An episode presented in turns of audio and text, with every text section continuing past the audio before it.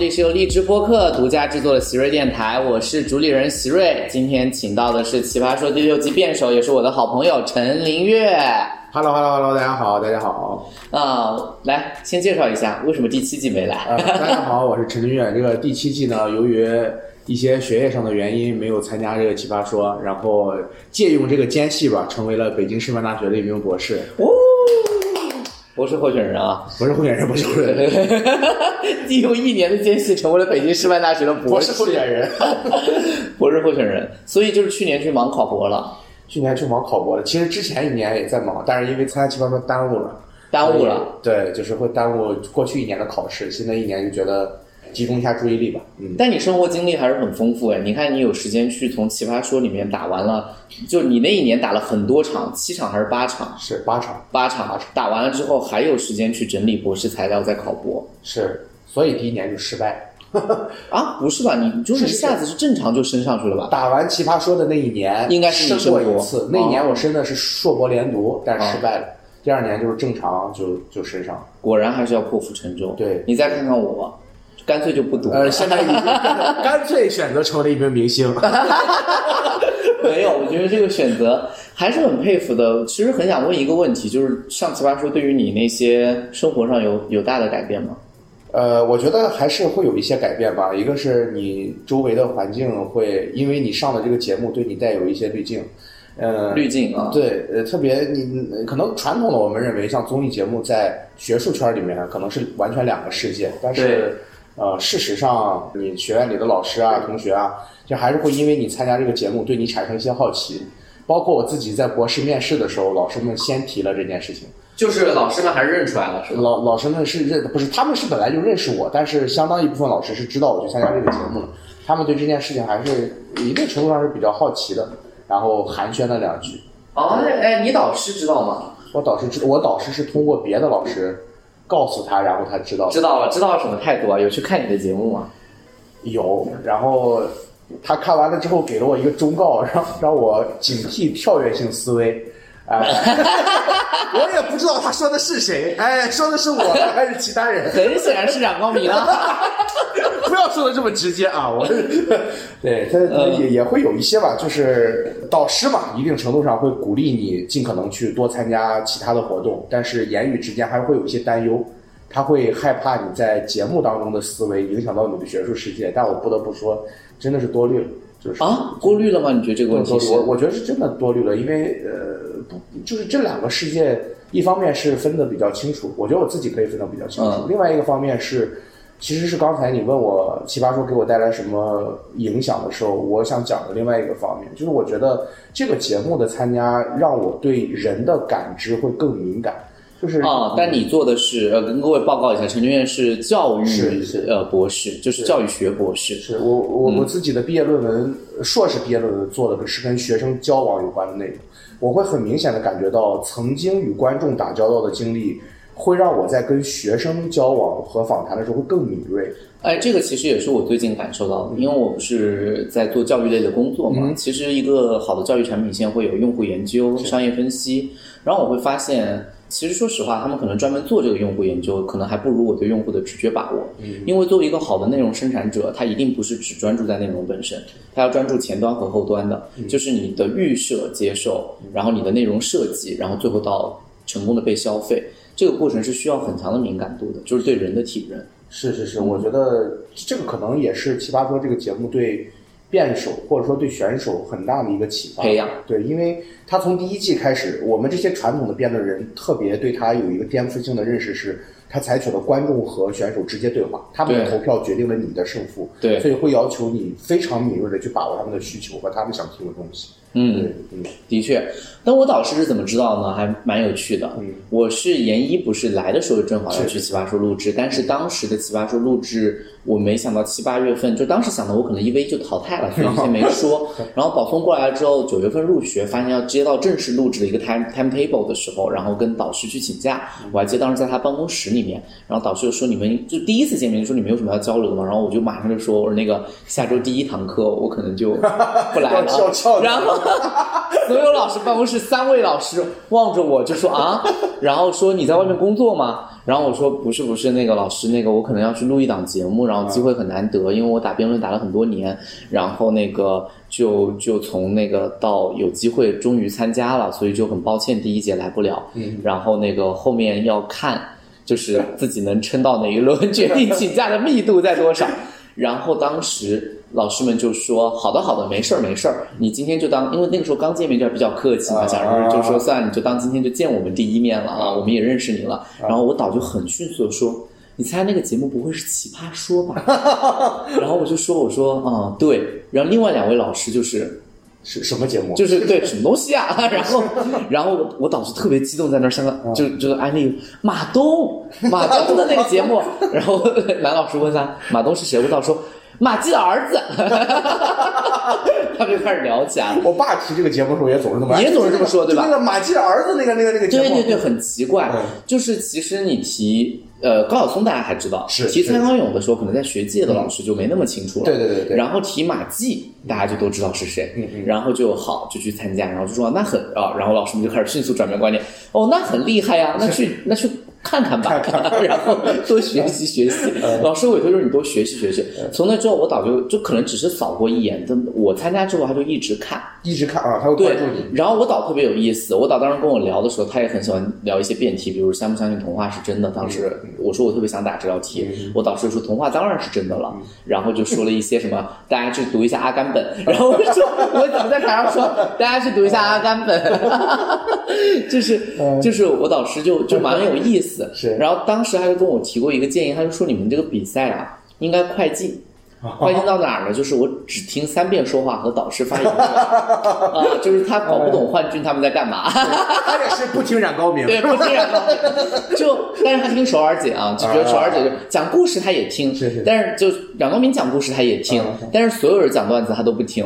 就所以，我那个时候跟我导师我说你不是我们节目的典型受众。其实很多人啊。他是只听一二遍，三遍跳过去的。对对对，他说啊，我觉得唯一有点乐趣的就是听一下三遍在说话。他说一遍我都不知道在干嘛呢。我说我说他们在搞气氛。他说，然后我导师说。这样子气氛真的会好吗？真的会好，真的会好。他在学院里面待很久，非常有意思。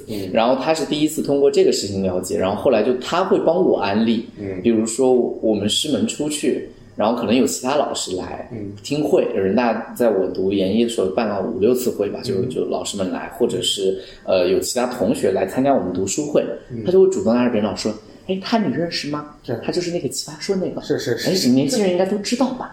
然后，但人大的学生，你知道，其实像我，就是说，其实包括师大的学生，可能看的观看还不是最主要的受众。你导师问这种问题的时候，别人会会有一部分会有人大的学生说，可能没看过，但是听说过。我说啊，很受欢迎啊，你去看看吧。然后开始安利说，它里面很厉害，表现的很好。其他老师就就有些知道，然后我导说对对对，然后说其实他私下跟节目上还是不一样的。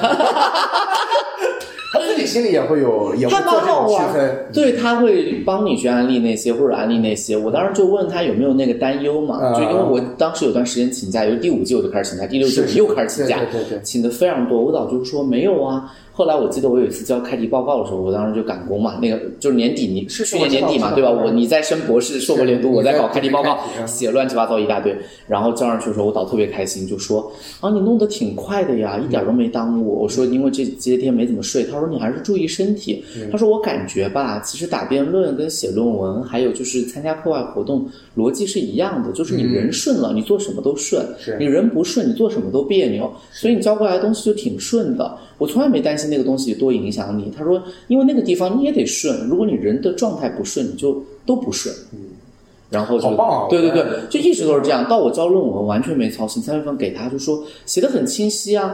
我觉得这反而可能是你在外面学到的东西比我比在我们这儿教给你的东西更多。我说那也没有了，没有了。他说我觉得就是很清晰啊。他说能写成这样，就说明辩论就是好的。嗯。然后就就他挺开放包容，他真的蛮好，这跟我导师还是有点区别。他年轻，嗯，他八二年，我导师已经快六十了，嗯，那已经很不错了，六十的。他在我没有参加节目的这一季，关于节目跟我分享的就是他认为高晓松比罗振宇强得多。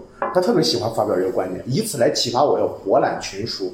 他认为罗老师读的书呢，商业性太强啊，就是目的性很强。对，所以说你要你要有那种虽然是学教育的，但是有那种文人的博览群书，但也也就是这样。他也会有的时候给别人介绍，说那个《奇葩说》你们都看吧？他你认不认？对，导师还是还是觉得是有精彩的。对，然后有一次他就是跟我说说。你有没有？因为他看到好像大家都在介绍自己的书，薛老师的书、刘老师的书，然后我导师就说，后来刘老师签书的时候，我找我替我导师也就也就要了一本推荐，因为我想说刘琴跟我们专业的关系要大一点点，然后就就因为我导当年在呃复旦大学读书的时候就知道刘琴老师在华东师范大学任教了，所以就就我就跟他说了政治哲学方面的事情，然后就推荐了一本，然后我导还蛮好笑，说，哎，大家都在做书，你你也有对吧？你也给我一本吧？我说我没有啊，我没有，他也弄一本。也给他整个吐签，笑死我了！哎呀，没生活上没太大影响，但我就我问个问题啊，其实我我们当年就面临一个选择点，就是第七季的时候，其实你要来肯定也来到了，然后你第六季表现已经相当好了，就快速的成长和历练。然后你当时在做二选一的选择的时候，你是怎么下这个决心的？对我来说，这个决心在那个节点不太难下，因为我我认定考博的这个目标是在第六季奇葩说时候做出的。所以我是一定要实现这件事情，所以我没有做太多的纠结，说第六、第七季奇葩说我是要选哪一个。当然，如果你要讲更深层的原因，就是上节目去更好的在自己喜欢的这件事情上去开拓更多的可能，和继续读书之间，为什么我会更偏向于后者？嗯，其实这这跟我参加第六季的经验有一点关系。我我会时常还是觉得自己在讲一些内容的时候会力不从心，就是我是希望能够通过。哦，懂了。继续的研究和学研究说的输入，就是高深一点是那样。但是如果说的通俗一点，就是我觉得我还需要再沉淀、再读书。我觉得这件事情对于我的人生的可能性是是更有帮助的。就是你觉得还要打第几？呃，对，是的。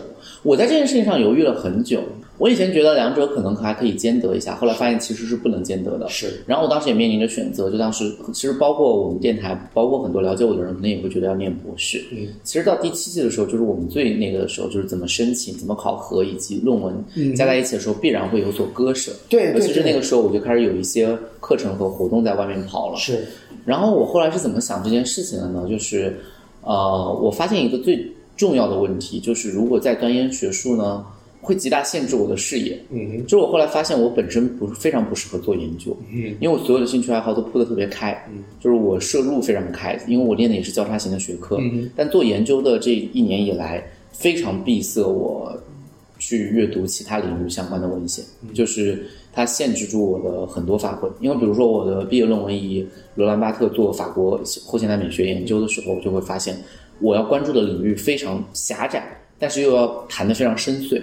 跟我们大众文化的输出是有一个逻辑上的不匹配的，是因为我这儿可能，你比如我在奇葩说上更多展现的是亲密关系和心理学，嗯，这个部分其实跟我的专业半毛钱关系没有，实话实说，是半毛钱关系没有，而且你也不可能去跟大家讲拉康，嗯，就这件事情很奇怪，就是你讲不了这个部分，你可能要跟大家谈的更多是武志红、胡适之，就是这个这个方面的心理学的一些概论，所以就会发现这个问题。后来我们我不知道你认不认识有个辩手叫刘亚光。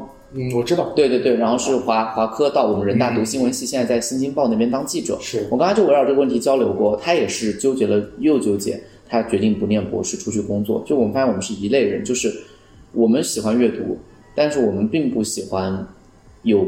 非常就是明确目的的学术方向上的阅读，以至于就是我们可能更适合传播和搬运知识，就是我能够把这个东西讲懂，就是听懂并输出，以我个人的一种方式输出，但是我并不适合生产知识，嗯，就是我在研究上面平平无奇。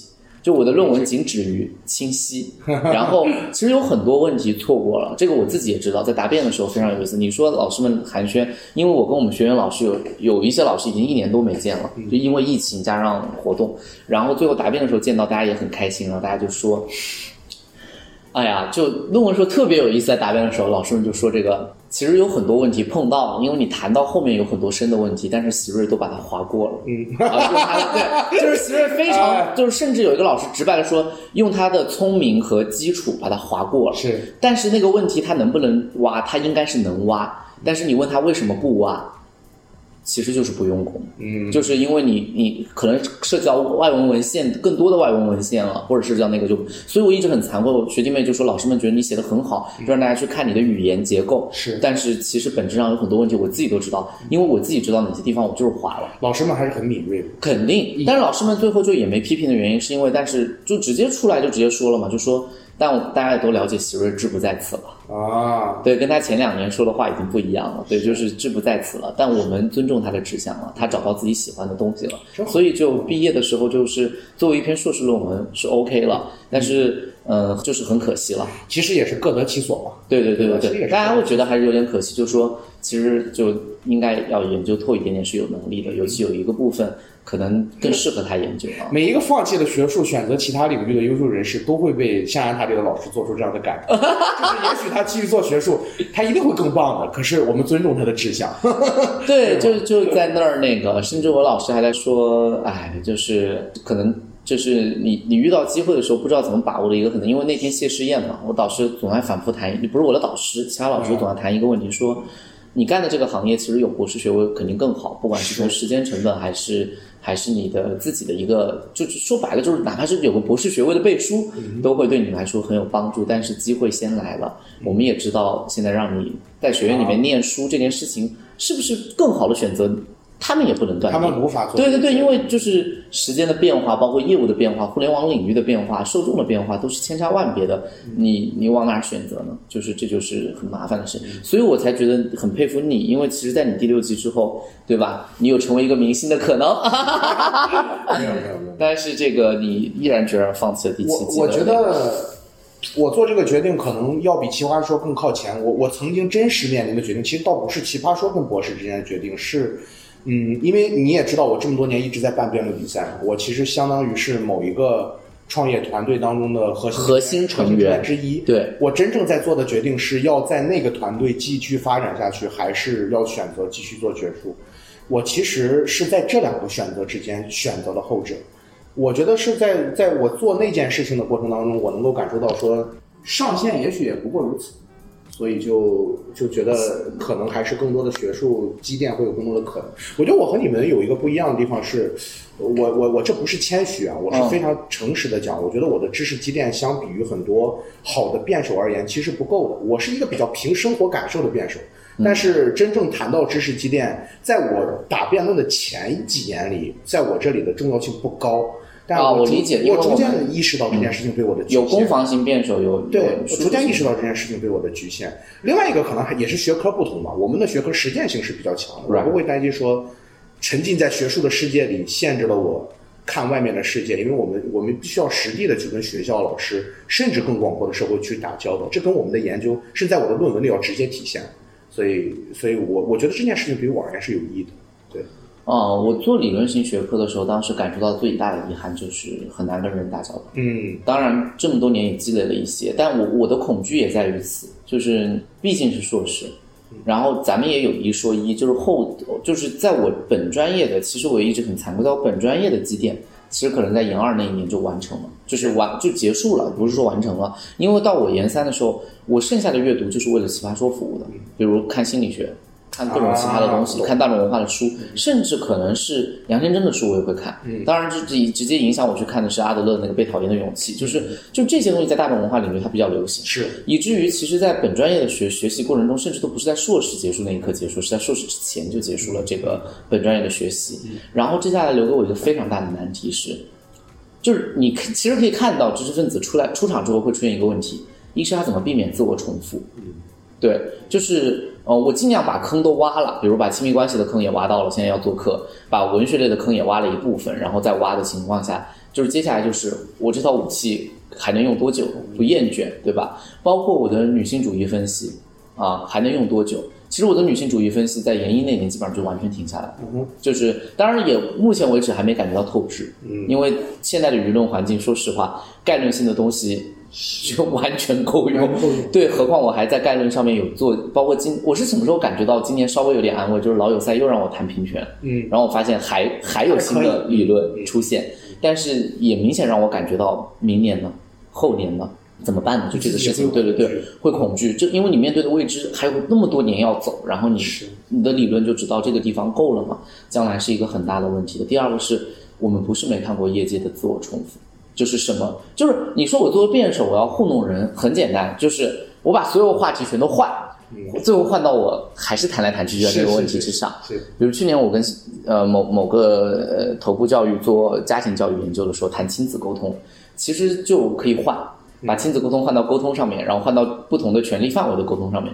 但是这样换还能换多久呢？也会出现这个重复的问题，自我重复的问题。这个是很要命的。其实学界也有这种人，有有，他去讲座，十个地方讲座用一套 PPT，十年用一套 PPT，嗯，大有人在。这个这个还是很恐惧作为内容创作者，所以就现在就是阅读的专精和广泛，永远都是一个很大的问题。是。我觉得确实也是，大家选择解决这个问题的方式不同。其实大家都是害怕重复。我说句实话，我们刚才聊的这些，本质上我们做出的选择都是害怕自己在未来一段时间里陷入重复。对，我可可能我们选择的方向不一样。嗯，我我其实也特别害怕自己被自己现有的东西局限住，就是而且我我对自己没有信心。是，我觉得你对自己有信心，是你选择离开象牙塔之后，你不对自己将来学习的动力。啊，对，感觉信心啊！我这个人对人太感兴趣了，对知识的实际的兴趣没那么重。我担心我一旦走入社会，我真的对知识的探索就到此为止了，我的格局也就到这儿了。除非把我扔回象牙塔里，当你对逼你去做这件事情。哦，嗯，这可能是中文系的一个特点。哎，对，我觉得热爱读书才去中文系的，不然就会疯掉。是是是是是。嗯，这个好好明好啊。但是对，哦，你说这个也有道理。嗯。嗯，但最近我读书也慢下来了。我发现九九六的生活很难让人，就是逐渐协调。对对对，这个也非常有意思。后面你博士要念几年啊？嗯，学制是三年，但不晓得三年能不能毕业。哦，学制三年已经很短了。我们的博士要念四年，是学制是四年。逐渐现在都往四年去改了，因为是意识到大家三年毕不了业。那还是很快的，嗯，非常快。后面是想留高校吗？我现在是这么想的，但是现在竞争毕竟比较激烈嘛，对啊，卷得很厉害。对我，我我也不排斥其他的选择，而且我我对于去一所什么样的高校没有那么高的追求，就是就是只要是个高校，我觉得能让我去就还行。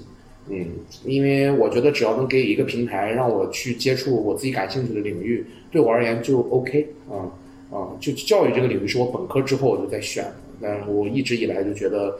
如果让我选择自己的一个领域，我愿意把这个当做自己的一个领域来做，所以我觉得我自己还觉得挺踏实的。这个领域会越来越重要，是因为我们马上要三胎了 看大家生不生吧。啊，很重要，很重要，很重要。因为现在就是，我觉得望着一个孩子的成长都如此艰难，望着三个孩子的成长更艰难，真的是这样。对，你研究是哪个方向？我是我的大方向是教育管理。嗯，然后我自己如果说再细分小方向的话，可能我我对学校里面的人与人之间的交往会比较感兴趣。哦，研究学校的管理。我们师门的研究视角会比较偏社会学，哦，所以可能对于质性研究啊这些东西会比较偏重一些。嗯，这个也是比较吸引我，我导师。这种研究倾向会比较吸引我，对。他不做量化是吧？他不做量化是，哦，这太好了，嗯，因为量化研究真的就就要重新学很多东西。我不知道这样说会不会冒犯人，但我真的觉得就是纯粹的技术性的重复，那个真是技术性的重复，就是同样的一个逻辑框架套到不同的事情当中去做问卷分析相关性分析，嗯，这这不冒犯啊，我我一直批判啊，我说了，就是我为什么不愿意最后留在学界，有一个问题，就是像我们这种学科，你是定教育的很多性质。啊，我是定在哲学美学上定性，因为这个也很难量化。嗯，它在某种本质上其实是非常需要时间的。嗯，因为我我我不知道你们啊，你们可能是也需要时间，因为你们要跟人打交道。你们我看你那个当时开题好像要在一个学校里面要做调研，要做很久的。对，对我呢要读理论要读很久的，我才能有一点点判断。对，这个判断。咱们也有句说一句，很多时候也是依靠经验和直觉来做判断，所以不见得准确，还可能会被推翻。那发论文直直接的影响就是发论文吧，我的论文可能要一年才能发出来，或者两三年才能写一篇出来。量化研究一个月可以量产，是，真的跟养猪似的。是，然后你很快就有数据出来了，跑完了，跑出来了，然后你能得结论。嗯，然后就。我对这个是非常质疑的，因为它没解决根本问题，它是表象问题。是你，你只是拿这个数据证明了相关性问题，你怎么解释它？你怎么去去去对它做出阐释？就是我觉得量化研究最大问题是它对世界总体性的理解和某套解释框架是不知道的，然后就在一些细节的问题上做啊做做啊做做啊做，其实根本的问题是一个都没碰到。是，好发论文啊，就是好发论文嘛。然后就是现在的，就不要说这个，就已经侵入历史学研究和文学研究了。就是他们去统计现代文学当中作家的这个，呃，以前有做。做他们的资本积累的研究啊，做他们畅销书的研究，做他们的名字被提及的研究和教科书研究，就然后来给他们安排在文学万神殿的地位。我说这不是在放屁吗？对，就是你不去考虑综合性的影响，而综合性影响不可能被量化，政治意识形态的影响、社会观念的影响、社会主题的变化，就这些东西你都不考量了，受众接受的变化、出版行业的变化都不考量，去考量这些，这种研究做出来就是。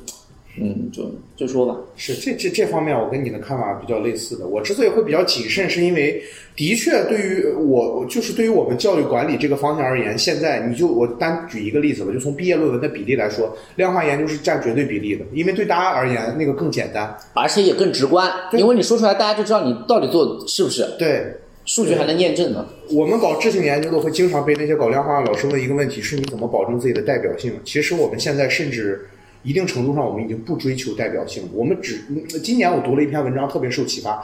他讲我们教育研究当中的个案研究，就是我就挑一个个案，一个人或一个群体，说个案研究者会有一个误，就是会有一个迷思。嗯，他既想要具有普遍性走出个案，可是与此同时他又不想要牺牲这个个案的信息。那个老师说了一句话，我非常喜欢。他说，个案研究对于整体的教育研究而言，它就是一个窗口，它提供的就只是一个窗口的作用，它它能让大家看到。在这个宏观的、普遍的当前世界底下，有一群人是这个样子。其实对我来来说，这件事情很有吸引力。我觉得这个是量化无论如何无法体现的。这也是我当年愿意做研究的一个，但现在我就觉得很伤心。其实你不要说学校，公司也是这样，决策时候都是大数据。然后我就觉得这个过程中，嗯，我我我自己是，当然在某种程度上，我刚才批判这个也不见得对。因为我你知道最我最烦聊天的就是搞经济学和搞管理学，因为我但凡跟他们这么聊，他们就会批评我说我完全不像一个受过高等教育、有科学素养的人。是 是的，我说不是我没有科学素养，是你们太迷恋宏大叙事，就是你们完全就觉得人都是数据，然后都在这个碎片里面可以被你们安排，全是资源都可以调度。我说不是这样的，所以直觉上你们经常会出错。就你们的数据可以在绝大部分时候印证，但是在某些细节的问题上，你就会发现你永远得不到答案。对，但是你很难说服他们，真的很难。我也懒得说服他们，就是 这个真的是我现在就是完全是我们成长到这个阶段，就完全是世界观的差别。我们做在线教育嘛，最近也会发现这个问题，他们去做用户研究就是依靠数据。嗯。我就说怎么可能呢？对，就是怎么可能呢？你你怎么可能去依靠？就是方法论给的特别抽象，要么就是依靠书，要么就是你要你作为老师，你去体验一下，把你带入到学生的情境当中。你是老师，你去带入情境，你你是用户研究的人，你你是工作人员，你能带入学生情境？我说他一定是某种直觉，是就是我发现现在互联网教育最大的问题就是产品跟教育之争，就是产品的人觉得你教育的人不懂产品，教育的人觉得你产品的人不懂教育，为什么呢？就是我跟你聊，我说有一个事情我没法量化。但是它是我这么多年跟孩子打交道，和跟人具体的人打交道，和线下就是在你线上还没起来，我在线下授课，三十个人、五十个人，一轮又一轮，像留声机一样授课完了之后，感受到的经验，这十几年剩下经验告诉我，学生不普遍认知就在这一个知识点上，百分之八十的孩子都会做错，他的思维结构扭不过来。你我怎么给你方案？我我我，然后他他们的思路是什么？薛老师这个说法不对，我们去找脑科学。我们去找脑科学的这个这个这个认知结构，去看三到八岁的孩子认知结构，八到十二岁的孩子认知结构，去找这个大数据研究。就是我说不是，因为你最多就统计这个题他做错了，你统计不了这个题他为何而错。尤其尤其在像语文这样的学科里面，因为它本质上是思维方式的问题。它不是啊，对，很多时候，你看，特别是语文学科，我觉得听到这个就真的是，对我就很无奈，所以我就说，你们的产品如果这么设计下去，我最近就为什么经常 battle，我也累了，我想大家就是不好吗？就你们就这么设计吧，因为为什么你们总是设计不出大众满意的语文产品？因为他们总是不愿意承认一件事情，语文很大程度上。之所以受学生欢迎或者受学生讨厌，是在学生的童年经历里面有没有遇到一个他喜欢的语文老师？我说这个结论的时候，没有数据可以证明。你去问学生，证明不了这件事情。甚至你做多元分析的时候，这个数据它只能构成一个主要原因，也构成不了核心。但是我相信这个数据是对的，就是就这个结论是对的。所以他们总是想产品好了，然后就我们卖产品就好了。但是我想说，有些时候教育的本质就是人。就是人跟人的吸引。也许我不懂其他学科，我起码懂语文学科。我起码从来没听过一个语文老师把课讲烂了，学生还能喜欢语文。我觉得确实是这个，哎，真的是我。我前段时间有去学校里去听语文课嘛，因为我们会做一些实践项目。嗯，我觉得我听到的感受和你非常像，就是老师们掌握了一些非常明显的套路和技术，可是他们无法上好语文课。对我一个直观的感觉是，我觉得这是非常基于经验的。对于我而言，一个语文老师，其他的方面可以不好，但有一点，他必须有才。嗯，我觉得对于我来说，这是一件与教学技巧、教学方法无关的事情。这个东西能发论文吗？不能，会被人批死。什么叫有才？就是说白了。其实语文老师的影响，一个是他自己的价值观念和情感态度。就是我在讲到豁达的时候，我是真的能够给学生就是拍着桌子说，我能够体会什么叫不以物喜，不以己悲。对对，不是你拿过来就是这个要考了，这个以是因为是介词，不是这个样子的。是你真的第一个，你有人格魅力，这个是多元影响的，不是说你一定是学语文的人，有些数学老师也挺有人格魅力，是是是，对吧？第二个就是说，只是他那个人格魅力在数学里面不好展现，但是在语文里面更好展现。第二个就是。你让学生多写多读，你自己是不是一个多写多读的人啊？你写的文章狗屁不通，别人你写的文章不能服众，然后你自己总是不读书，你跟学生讲读书很重要，写作很重要，学生不买账的。哎，太对了，他在你身上感受不到那个文文采的这个流利。对，这个这个真的和和我在实践当中感受一模一样，就是我觉得语文老师。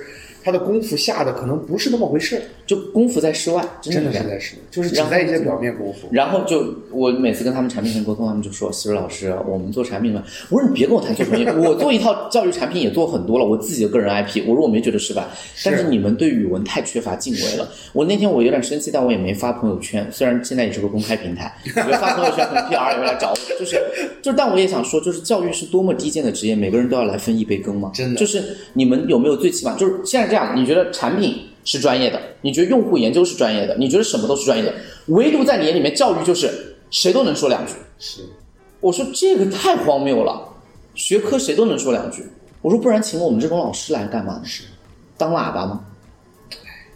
从他们的角度，肯定还是希望这件事情能够标准化和程序化。但是，我怎么说呢？我觉得有些，我我必须要讲，我觉得有些学科是可以。我确实，我也觉得有些学科可以，可以，对。但你要说语文，确实不行。语文就是不行。而这件事情是因为我发现，就是跟互联网上没办法，是因为他们是数据出身的啊。然后他们就迷信，就是我当年碰到的那种，在文学院以数据之争来来论证，说我能摆出当时的白银流失是多少亿，所以历史就是这样的。我是 我是历史是复杂的，就是你做现当代文学史是复杂。这个跟公司基因也有关系。就是我觉得就是。人文是这样，所以我多说一句，我有一次听过穆迪的一个分享，我有点感动，我非常感动。那个呃，虽然我自己在米薇录制的时候，我不知道他们怎么整体怎么在做，但米薇是很专业的团队，是我们后来可能出去感受到，团队米薇真的非常专业。穆迪有一次分享的时候，他说他们当时月下是怎么做的，就是月下和喜剧节目当时要投票，然后所有人在分析。拿了好多数据，市场缺口、竞品分析、人员，对吧？我们招谁，谁可能红？数据分析，僵持不下，聊不到。后来穆迪就说，把这些东西都放下，然后你们告诉我，你们现在想做乐队的人是谁？唰，数据上，穆迪又拍着桌子说做乐队。然后穆迪后来回应这件方式是怎么回应的？他说。因为你们在所有聊天的过程中，所有人在聊天的过程中，即便那个人他可能对喜剧没那么热爱，嗯，但是数据也显示可能做喜剧会好，嗯，但是你能够感觉到他在跟你陈述喜剧方案的时候，他在做项目，啊，就是这个项目是这样的，领导你听我说吧，我要完成任务。所有人聊到乐队的时候是在聊人，嗯，聊八卦，聊眼里的兴趣点，聊以前我听过这个乐队的某首歌，嗯，他说我就冲着这一点感受和经验，我就觉得做乐队能成，而乐队在第一年的时候就成了，嗯。他就当时在分享的时候，他说：“所以米味内容生产逻辑，我以前就说，我说无论如何，请大家忠实自己的感觉和经验。是，数据替代不了这个。哎，这可能也是为什么人奇葩说也能火，就是真的是这样。我见过后来，咱们也说句实话，包括咱们自己也尝试过那么多辩论节目，多少数据分析导演团队带过来的，是，他违背了直觉。我一直觉得好的产品是要顺着人性走的。我觉得这方面确实。”我的想法和你还是比较一致。嗯，没办法，他不能论证，是，就是他没有办法论证。我现在经常懒得。我前段时间听了一个非常让我感觉到毛骨悚然的言言论，是一个学这个人你可能也认识，我就不讲他学什么。他跟我讲了一句话，说是他导师说的。他说社会学是一门在科学上被宣告死亡的学科。呃，听完这话我挺难受的，但我不知道如何反驳他，因为我知道科学这个词在他的定义里啊，我懂，不可反驳。嗯，对，它代表着科学主义，代表着客观主义的世界观。对，而且一定要有明显的因果律和它的。对，我可以理解所谓的在科学上宣告死亡是啥意思，但你无法与与他的导师对话和争论，因为他们已经他们的世界观就是这样了，就是就是就是无可改变。所以我每次在说他们过来，当时用公司文化说 ego。就是就是是不是老师的 ego 很大？我说我真不是 ego 大，因为你把人当人看，你其实是没有 ego，是对不对？嗯，其实很多 ego 是很隐形的。嗯，什么叫来自数据的傲慢？就是当你把一个人当成数据的时候，这叫 ego 大。你把人当人的时候，你反而是没 ego 的。嗯，就是这是一个本质的问题。其实我觉得吧。嗯，最近教育也在整顿了，是我觉得其实核心的整顿就是你要回归到内容沉淀。这是我这么多年做内容，我相信也是你这么多年。你可能办比赛或者什么，你会发现，不管产品形式怎么变，不管社会怎么变，不管我们的技术含量、交付模式怎么变，好内容是最稀缺的。所以最后聊到还是那个问题，就是大家选择，你选择沉淀也好，我选择出来也好，本质上都是好内容一定是第一位的。是的，没有内容什么都白搭。内容付费的核心就是这个。是的。